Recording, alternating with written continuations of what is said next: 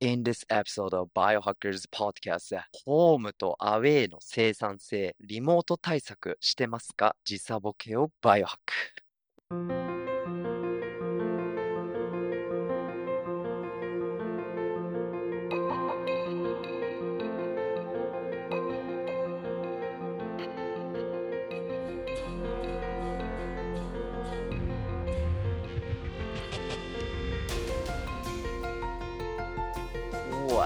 バイオハッカーズと思った時です。大人の健康、保健在庫、エデュケーションとエンターテインメントを混ぜたエジュテイメント方式で語る番組バイオハッカーズポッドキャスト Q&A シリーズは本日エピソード10。バイオハッカーセンタージャパン代表である松田樹とホストにスーパーウーマンネパール社会起業家いちご姫のななみ和歌山ななみさんを迎えてお送りいたしますそこ偶然見つけたこのポッドキャストチャンネル。日本で一番イケてる健康科学を深掘る番組です。ポッドキャストはいい感じですが動画バージョンはいい感じではありません よろしければ YouTube をチャンネル登録して縦木の綺麗なサイドキックたちを見に来てください。ポッドキャストを各プラットフォームでお聞きの方は購読サブスクですね。エピソードがアップされると自動的にダウンロードされます。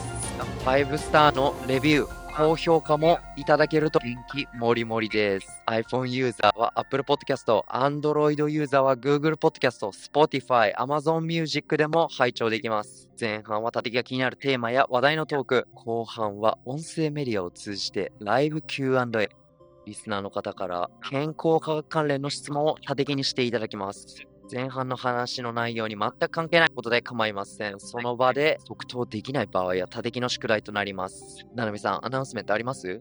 はい。なんかネパールに来てます。お、ネパール。あ、いい感じですよ。今日ちょっと出張対策、はい、時差ボケ対策とか話そうかなと思ってるんですけど。時差ボケで寝てましたね、お昼に。はい。なんか今回ひどくて、なんか変な時間に眠眠くなって、夜ね、あんまり眠れなくて、じゃあ、エピソードを通じてバイオハッキングできるか、ちょっと一緒に勉強しましょう。エピソード10がアップされる頃には6月3日4日にフィンランドのヘルシンキで行われるバイオハッカーサミットのチケットを日本語で購入することができます。ハテキモサミットで登壇します。ヘルシンキで皆さん会いましょう。そして今まだ言えないんですけど、日本からビッグゲストを連れて行きます。連れて行くってタテキはボストンから行くから違うけど、とにかくななみさんも知ってるゲストが日本からサミットに来てます。要チェックですよ。それとですね、今週 BS テレ東7ちゃんかなの番組で Earthshot という世界を変えるテクノロジーのコーナーで、縦木の前回の試合のスポンサーバナーが少しだけ、ほんの少しだけ取り上げられています。1日の NFT 取引が、なんだっけな、300何イーサか、まあ日本円で言うと1億円以上の快挙を成し遂げた若手の NFT アーティスト、河合スカルさんがゲストで NFT をスポンサーロゴに使用したケースを話しています。今後ともバイオハッカーセンタージャパンの動向に目が離せません。SNS のフォロー、Twitter コミュニティへのご参加よろしくお願いします。ということで、ななみさん、本日のテーマはプロダクティビティです。プロダクティビティ。はい。ホームとアウェイということでね、ホームは自宅や勤め先のオフィス、はい。アウェイは出張先という意味でお話しさせていただければと思います。現に。なるみさん、今、どこにいらっしゃるんですか？今、ネパールに出張中でございます。出張中ね。タティキは今日、えー、夕方のフライトでエストニアに行く予定です。はい。出張控えてます。はい。エストニア、バルト三国ですね。国際線の長時間のフライトの後に時差ボケがある中での仕事、交渉やプレゼン、視覚パフォーマンス以外にも試合を控えるアスリートでしたら、フィジカルなパフォーマンスへのクオリティも問われるので、アティキやフィンランド本家が唱えるバイオハッキングは人間の体をシステムとして捉えて、バイオハッキングすることでいかに最適化するか、それを皆さんと一緒に勉強していく番組です。じゃあ、早速なんですけど、ちょっとスクリーンシェアしますね。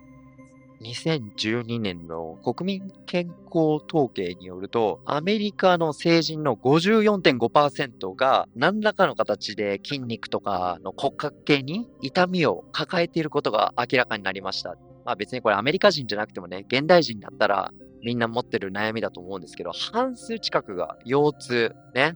4分の1が首の痛みがあると報告されています。特に30歳から54歳の年齢層でより一般的になっており、腰痛が慢性化、何年も長引く人いらっしゃいますよね。腰痛のほとんどって医学的に明確な原因がないと言われてるんですよ。えーそう。で、原因はまあいろいろなね、作業をしたりとか、あとは過労とかストレスとか、あと心理的な、感情的になんか影響を与えられた結果、腰痛に悩まされる方もいらっしゃいます。不自然な姿勢を取ることが多いので、腰痛の原因になるんですけど、多くの人はいわゆるストレートネックですね。前方に姿勢がある感じでね、頭をだいたいストレートネックの方たちだと60度くらいにね、頭を抱えると、どこだったかな？これ見えますかね、これね、あのスマホですね。スマホ。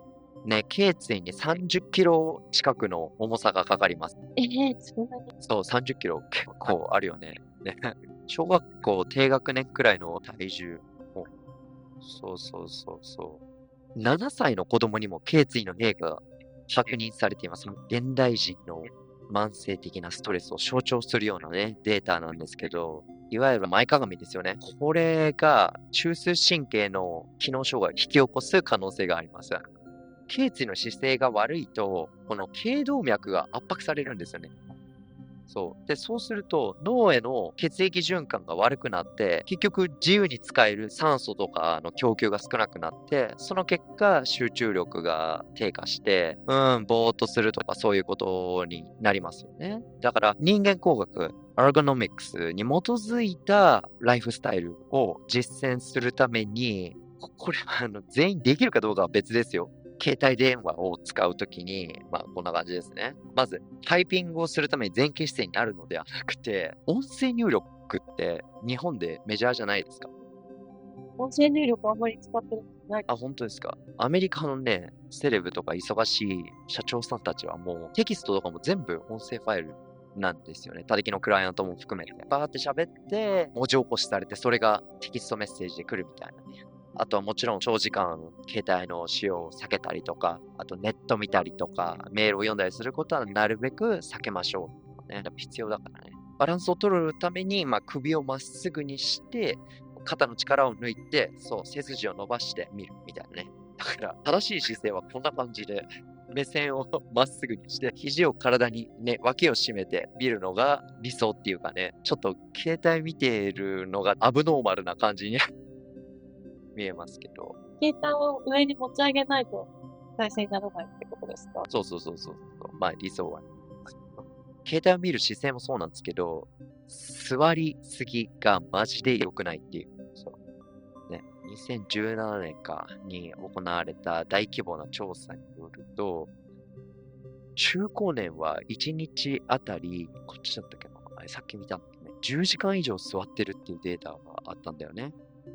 えあと、死亡率にも関係があるんですよ。その、本当に、そう。30分以下しか座ってない人たち、まあ、ライフスタイルでもう常に立ってるって人たち多いじゃないですか。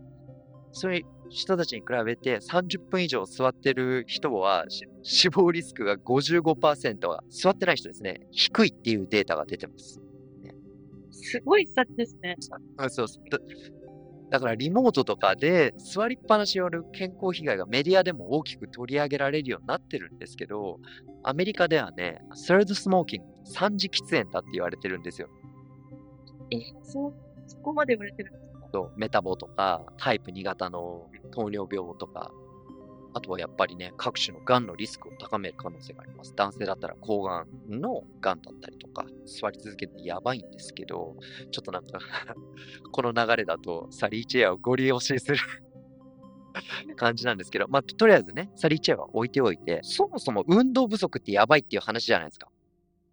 うんうん、ね。だから、それと姿勢が悪いっていう、このコンビがマジで、えーよろしくないっていう、もうドミノ効果を、ね負の連鎖を引き起こすというか、上半身を支えるのって筋肉ではなくて、そもそも座骨？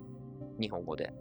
うん、骨盤ね。ねで、その姿勢が悪いことで、大切な神経や、あと生殖器にプレッシャーがかかって、で、無意識のうちにそれを体は避けるために、なんていうのかな、骨盤をね寝かせちゃうっていうか、倒れちゃうんですね。こう、後ろにこう、姿勢悪くなるから。それで機能が低下するっていうことになっちゃうんですよね。で、あと女性は足組むじゃないですか、座るとき。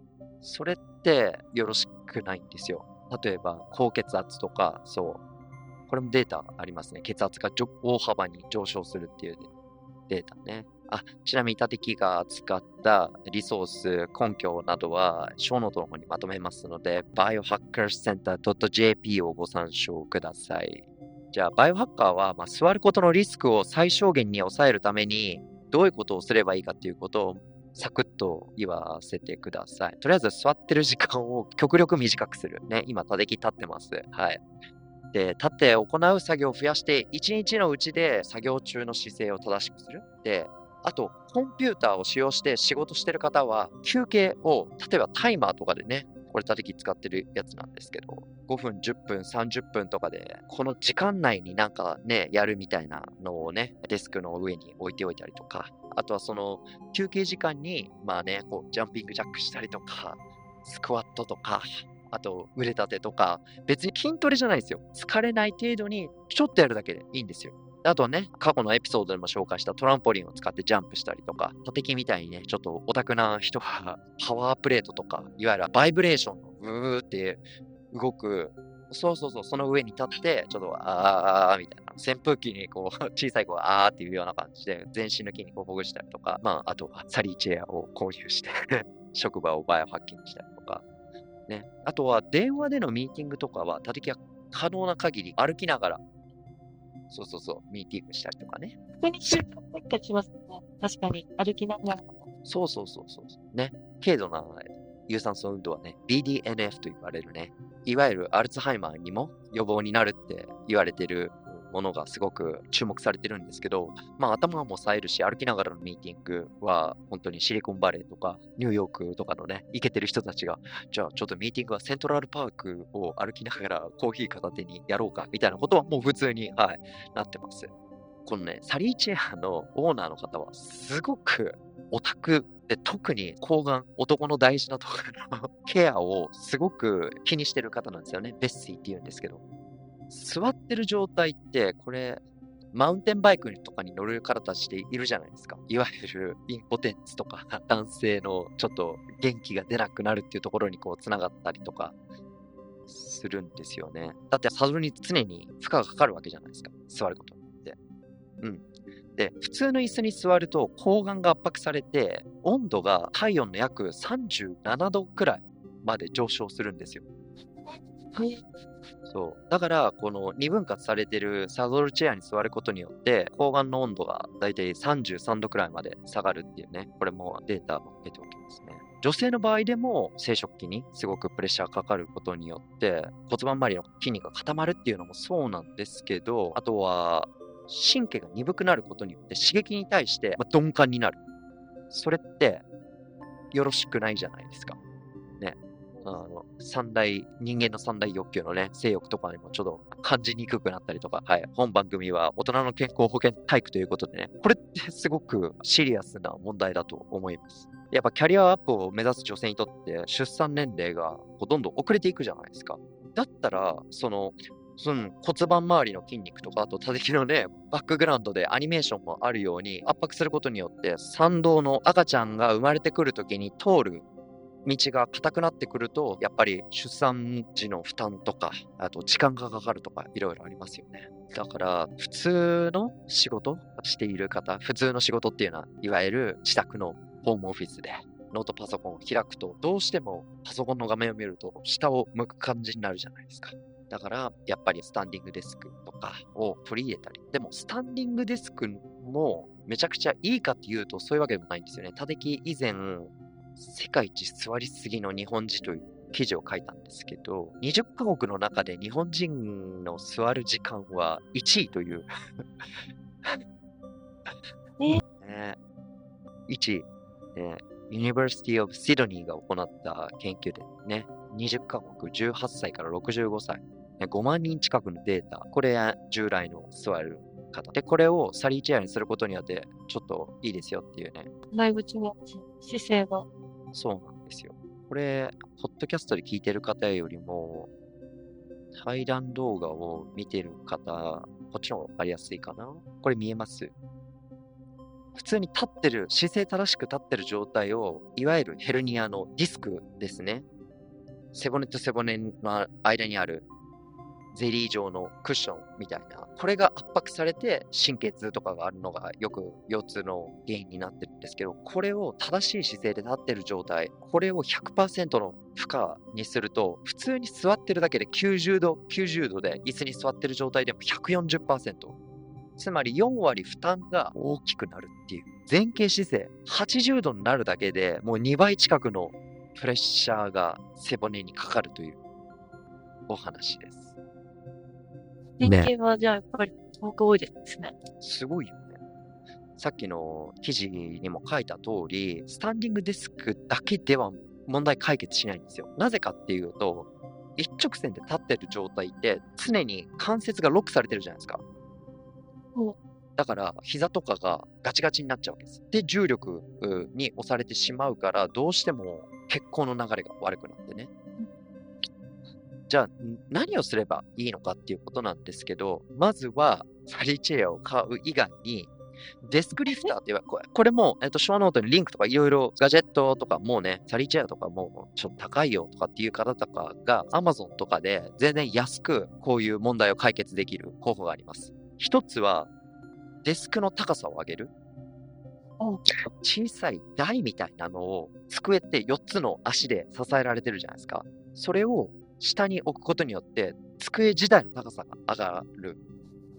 うん、それかデスクリフターというのが Amazon で売ってるので、それを机の普通の机の上に置いて、で、なおかつ PC の高さを目線の高さまで上げる。そう。うん。そうすることによって、普通のデスクをスタンディングデスクとして使う。うん。仕事の合間とかにちょっと体を揺らして、でも、ズームでこれ今、叩き見てるけど、ちょっと怪しい人だよね。落ち着きのない人みたいな。あとは、マウスとかキーボードを人間工学に基づいたデザインに変える。そうすると、そうそうそうそう。PC ワークしすぎの人って腱鞘炎になったりとかするんですよ。ええええ、あとはね、その常にマウスをクリックしてると、前腕の内側、筋肉が常に硬直してる状態だから、この外側の指を、パーを開く筋肉が弱くなっちゃうんですよ。確かに。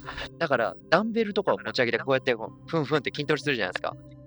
そうすると、この力こぶが発達すると、腕がまっすぐ伸ばせないのと一緒で、だから裏を鍛える。腕で例えるんなら、引く動作をやるんだったら、押す動作もやりましょうっていう話。インターバルってエクステンサーって言うんだけど、こうやって指を開く。これ一番重いやつだから。レベル4でもう叩きも大変なんだけど、これを、それかもう、それ持ってない人はもうグーパーグーパーをやるだけで、筋肉がリリースされます。あと今、叩き立ってるんですけど、ちょっと待ってね。グッズがあります。こういう筒状のものとか、これの上に立つと、だから竹踏み。あ、そう、竹踏みでいいや、竹踏み。日本は。日本人は。床に置くんですね。そう、置いて、で、その上で足裏をこうマッサージしながら、うん。そうそうそう。で、立ってたりとか、あとこれはね、スイス製の、なんていうの、クッション。クッション？はい。そうそう。この上に卵をね、上から落っことしても、まあ割れないっていう。この上に立つことによって、立ち続けてる状態のプレッシャーをすごく抑えてくれる。そうすることで関節に対する重力のプレッシャーを軽減できるから。うん。バランスなボールとはまた、バババージョン。バージョン。そうね。で、バランスボールは確かにいいんだけど、結局あれって二分割されてないから、生殖器に対する、そうそうそう、プレッシャーがよろしくないんですよ。サリーチェアのパチモンもいっぱい出回ってるんですけど、結局サリーチェアの特許のデザイン真似できないから、骨盤を立った状態で座ることできないんですよね。だから膝が閉じた状態で二分割の椅子に座っても意味がないというか、だからもう、キャリアアップのキャリアウーマンはぜひね、膝を開いて、ちょっと女性的には品がないとかってあるかもしれないですけど、姿勢を正しくして膝を開いて、膝の角度を135度に維持して、そう。だから、サリーチェアの姿勢っていうのは、水深の深いプールに飛び込んで、リラックスした状態ってちょうどそういう形になるんですよ。それとか、乗馬の馬にまたがる状態。そうそうそうそう。それが一番体にとって負担が少ない姿勢になるんですよ。そう。座る方が多い人は特に意識しなきゃいけないですね。多分、頑張って運動しましょうって、運動する時間がない人にとって、一番のバイオハッキングって、ホームのプロダクティビティ、自宅のその仕事環境をいかにバイオハックするかっていうのがマジ大事だと思います。あまり意識しないと忘れちゃいますよ。意識ね、そうだよね。うん。で、ななみさんが座ってるサリースイングフィットは、座ってるサドル部分がちょっとスイングするから、座ってる中でもこう骨盤動かすことできますよね。なるほど。うん、そうそうそうそう。ね、えー、お金に余裕があるっていう方は、ぜひサリーチェア。自分たちがね、扱ってる商品を、むしろ紹介しないとね、いけないかなと思って。うん、そう。で、ボルタ的にとってすごく本当にバイオハッキングなことだと思うし、でもちょっと経済的にちょっと難しいっていう人は別にサリチェア買わなくても全然ね、アマゾンってもう10分の1くらいのね、投資額で仕事場をバイオハックできますので、はい、参照してください。じゃあ次、アウェイですよ、アウェイ。ねね ね、今、ななみさんはホテルでね、お仕事をしてると思うんですけど、時差ボケ、ね。あとは、現地に着いてからちょっとだるいとかいろいろあるじゃないですか。そう。国際線っていうのはそもそもですね、標高が高いから、放射線の被爆率が高いんですよね。うん、で、放射線による酸化ストレスがまあ原因でちょっとしんどいとかいろいろあるんですけど、これって過去にあった髪の毛とか、あとはお肌のバイオハッキングで扱った抗酸化物質ですよね。グルタチオンとか、アスタキサンチンだっけ？日本語で。うん。とか、あと、コエンザイム Q10 とかね、そういうのを摂取することによって酸化ストレスが軽減されるっていうのはね、動物実験で確認されてますけど、ああとはオメガ3ね。オメガ3。そう、フィッシュオイル。だから、たたきもね、今日のエストニアはパリ経由で行くんですけど、今日フライト前にフィッシュオイルをいつも以上の大量摂取して、それから 日本だったらね、お刺身を食べるとか、青魚を食べるとかね、ガンマ線からそういうのね、保護する効果があるので、やってみるあとは、まあちょっと難しいですけど、理想はですよ、日中、だから朝の8時、9時から夕方の5時、6時くらいのフライトを避けた方がいいっていう。なぜかっていうと、お日様が出てるから、その分、被爆量がね、高いので、他的の場合は東海岸からヨーロッパに行くので、レッドアイなんですよ。だから夜に出て、あっちの朝に着くみたいな。だからそういう意味ではいいんですけど、だから東から西に行く場合はちょっと時差をあえて作るっていうのは難しいと思うんですけど、あとはこのね、ポッドキャストもよく扱ってるクロレラとかね、スピルリナとかのアルジーですよね。も、池とかに生えてるグリーンのも、あれの成分を摂取することで、これもマウスかなマウスの実験で、いい効果が出てるっていうんですけど、なので、タテキはフライト中、機内食は食べないんですよ。そもそも気圧が違うから味付けが濃くなってるんですよね、機内食って。うん、そう。そうなんですよ。それか、ハードコアなバイオハッカーたちは、ケトーシスな状態、要は脂肪燃焼モードでフライトに臨むというか。で、だから機内食を食べないで、例えばマカデミアンナッツとか、ナッツを持参して食べたりとか、そういういろいろ戦略というかありますけど、現地について時差ボケはね、もう必須というか、時差があるから、時差があるってそもそも健康的な証拠ですよ。あ、そうなんですうん、もうそもそも。で、体の臓器とか部位によって、体内の外実リズムって違うんですよ。うん。内臓とかにもよってね。だから、サプリメントとか、そういうこと以外に、どうやったら、なるべく早く時差ボケを解決するかっていう、えー、はい、やりましょう。キーポイントは3つあります。はい。光と動作。あとは食事です。ね。そう。まあだから光っていうのはそもそもね、太陽が昇ってお日様の日光を浴びることによって朝ですよとかっていうリズムがリセットされるってよく聞く話じゃないですか。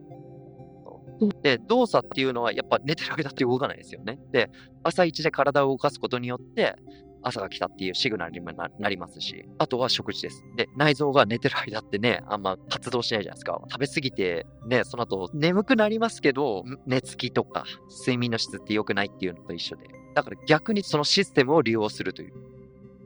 えー、うん。まず動作でできることっていうのは、国際線で放射能を浴びて、陽イオンが体内に溜まってるわけですよ。要は、静電気がバリバリ出てしまうような状態ですよね。これを還元するために、まずできることっていうのは、大自然とか芝生の上とかを裸足で歩いたりとか。へえー。うん。そうそうそう。例えばですけど、アメリカから日本に行くと、夜に着くことが多いんですよ。そうなってくると、それとか午後とか、東海岸、西海岸とか別ですけど、そうなってくるときに、着いてちょっとすると眠くなると思うんですよね。でもそこを頑張ってなるべく寝ないで夕飯を食べて、自分の生活圏内の時差で大体食べてから人によりますけど、理想は2時間後、3時間後、4時間後にベッドに行くみたいな。そう、それをやるっていうのと、寝ても夜中目覚めちゃうとかあると思うんですけど、夜目が覚めちゃったらなるべく光を見ない。だから、どっくらいかな？例えば、3時とか4時とかに目覚めちゃったってなると、ね、たりきも YouTube に上げてますけど、ブルーライトをこうね、こんな感じで、あの、カットする方法とかをやったりとか、あえて光を見ない。お日様が出てきたら、外に行ってお日様を浴びて、ちょっとこう運動するとか。逆に寝れないっていう方たちはおすすめなのが、ヒートとコールドを使う。まあ、要は、サウナに入って水風呂に入ることによって、いわゆる整うってやつですよ。はいはいはい。そうすることによって、時差ボケがある中、寝れないっていうところを、まあ、なるべく寝れるようにしてあげるとか。プチ断食をやってる人たちっていうのは、時差ボケがある中で、逆にですよ、朝食をローカルタイムの行き先の朝の8時とか9時とかにあえて、いつもは朝食空腹時間を長くしているっていう人たちは逆に食べた方がいいです。時差ボケ解消中。そうすることによって、だから、立木は日本に着いて、翌日必ず朝食をしっかり食べます。そうすることによって体に対して朝ですよっていうシグナルが送られてくるので、いっぱいありますよね。あとはね、これもリンク載っけておきます。これとかね、ヒューマンチャージャーとかって言って、もう耳にこうつけることによって、そう、光を感知するレセプターって目以外にも耳の奥とかにもあるんですよ。あるんですか？そうそうそう。これをあえて、もっとこだわる人たちっていうのは、例えば F1 レーサーの方たちっていうのは、いろんなところでレースがあって、で、レース終わったら次移動、移動みたいな感じで、もう時差がめちゃくちゃじゃないですか。そう、F1 レーサーの選手管理のシステムってやばいんですよ。もう、いろんなプロフェッショナルが、レーサーのベストパフォーマンスのために、それこそめちゃめちゃ高級時計がスポンサーされているような世界的有名なレーサーにはそういうサポートとかついてて、あえてその次の試合じゃなくレースの会場の時間帯に合わせて光をこの時間帯に浴びさせることによって、時差ボケの、ね、影響が少なくなったりとかね、こういうのとか、そう、こういうのとか。ね、今、緑。すごい、緑の光が。そうそうそう。だから、ブルーライトより少し瞳に優しいライトグリーンの光をこう当てたりとか。リタイマーって言うんですけど、これはオーストラリアのね、なんか発売されて、もうずいぶん前ですよ。5年前くらいだったかな。うん。トテの朝はこれ耳につけてこれやって、で、レッドライト浴びて、ちょっとマニアックなんで、もう割愛しますけど、はいはい。そういう対策ができるっていう感じで、あとはですね、旅行先とかで、まあ、パディ、ハードで、もう暴飲暴食して睡眠不足でフライトに乗って帰るとかってなった時に、でも帰った後もまた仕事とかなんかがあるっていう場合とかで、これあんまりおすすめしたくないんですけど、そういう放射能とか、あといろいろな体にとっては酸化ストレスの元になるのをリセットって言いたくないですけど、それを体外に排出する手法として、 activated charcoal ですね。活性炭っていうのかな？あるじゃないですか。チャコールって木を燃やした後に木炭できるじゃないですか。うん。そうそうそうそう。よくね、よろしくないマーケターの方たちが、1ヶ月で何キロ減とかっていうね、この activated charcoal を飲むと痩せますので、あれって逆ですか？逆っていうか、 poison control の世界でよく赤ちゃんとかがなんか洗剤とかを間違えて飲んじゃったとかっていろいろあるじゃないですか。そういう事故とか。そういう時とかにその activated charcoal とかを使用するんですね。それ何が起こるかっていうと、いろんな毒素とかミネラルをくっつけて体外に排出する働きがあるんですよ。要は、自分でせっかくした栄養素が出ちゃうってことだから、ちょっと体に悪い痩せ方ですよね。えー、そう。確かにそうで、あとは、ゼオライトとか、火山灰とかですよね。これって日本の、例えば天ぷら屋とかで油のあれとかすごいじゃないですか、匂いとか。そうそう、ああいうのとかの壁紙とかに含まれてたりとかするんですよ。なんていうのかな、リセットボタンじゃないですけど、まあ、それをやってコンディションを整えるっていう方法もあります。はい。こんな感じでね、いいかな。結構なペースでホームとアウェイのプロダクティビティについてたんですけど、どうですか中木さん。今、ちょうどアウェイな時期だったので。ね、次のね、出張の時に、ね、少しでも、うん。眠いけど我慢する。朝ごはんちゃんと食べるとか、大事に。まあでも日本からネパールってそこまでしんどくないよね。そうですね。全然3時間とかなんですけど、今回は、なんか時差今まであんまり感じたことなかったんですけど、結構感じちゃって、ね、なんか眠れなくて、うん。朝早くてとか、こんな感じです。そっか。これからね、COVID の規制とかもわかんなく、旅行とか、あとビジネスの出張とかあると思うので、皆さんぜひご参照ください。ということで、じゃあ、どうしようか。Q&A、移りましょうか。じゃあ、どなたか質問がある方はいらっしゃいますか？質問がある方。すいません。本日ちょっと実験中で、クラブデックというアプリを使って、えデスクトップからクラブハウス、ね、あとミキサーを使って Twitter スペースに配信中なんですけど、ちょっとハウっちゃってるかもしれないですけどね。どなたか質問ある方いらっしゃいますか？じゃあもう、なかったらね、フリートークでちょっと終わろうか。なんか今回難しいカタカナ、英語がたくさん出てきたわけじゃないので、で、なんかうん。すごく理解しやすかった内容だったなと。座ってる角度によって腰への負担が違うとか、うん。あんまり意識してなかったんですけど、確かに自分でこう、斜め前傾姿勢にして、後ろ、ちょっと寄りかかって、やっぱり、なん違いますなんか、いや、特にね、女性とかは、なんていうのかな、ショルダーバッグとかをさ、常に右肩とか左肩にこう持って、ね、通勤するとかなんとかってなると、そうするとやっぱ左右のバランスが崩れたりとか、あとは右利きのね、方とかは赤ちゃんとかお子さんを左手にこう抱えながらなんか作業するとかってなると、どうしても片方の肩が内巻きになって肩甲骨がね、外に出ちゃったりとかしますよね。だから、なんか綺麗な形の方って、あの、向かってなくて、まあうん適切な、正常な形にある方って、全体で言うとそんなに多くないのかなと思って、この原因。ね、なんか、なんでしょうね。そうだよね。えだから、よくコレクティブエクササイズとかっていうのをやると、やっぱりね、鎖骨が見えてきましたとか、人によっては言うよね。そう。あと、肩の位置が下がったりとか。だから、頸動脈が圧迫されて、血行が悪くなったりとか、酸素の供給量が減ったりとかすると、どうしてもストレートネックになったりとかして、女性からしてみるだからそうすると口呼吸になったりとか、呼吸が浅くなる、息が吐けない。もう、なんていうのかな。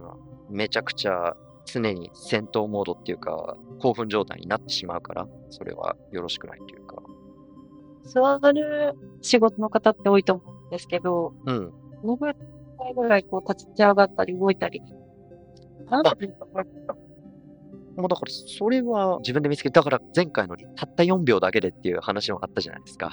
1時間に5セットかを4秒やる。だからそうなると、12分に1回その瞬発系の動きを、えー4秒やるだけで、ファットオキシデーション、血中の中性脂肪とか、要は体が脂肪を、まあ、燃焼しやすくなったりとかっていうバイオハッキングもあるから、まあ、こだわる人はそうだったり、まあでも、他力の感覚だと最低1時間に1回とかは、だからそもそも1時間以上集中するってこと無理じゃないですか？無理ですね。私はうんじっとしてられない。なんか体勢変えたりはします。この間に足を組んじゃったりとか、うん。なんかしてうんいがちだなと思って。やっぱ、ああ、なるほどね。なんかこれをねした方が、ね、立つ動作を入れないといけないですね。間違いです。だから仕事するんですかと。どどうですか？本当に皆さん、ないですかね？なんかし、なんでもいいですよ。今日の夜のフライトでしたっけ？そうだね。5時、6時前とかだかな。そう。?6 時前。まあ、その前に、うん夜ご飯を食べて、そう。たりきは今日、この後、うん。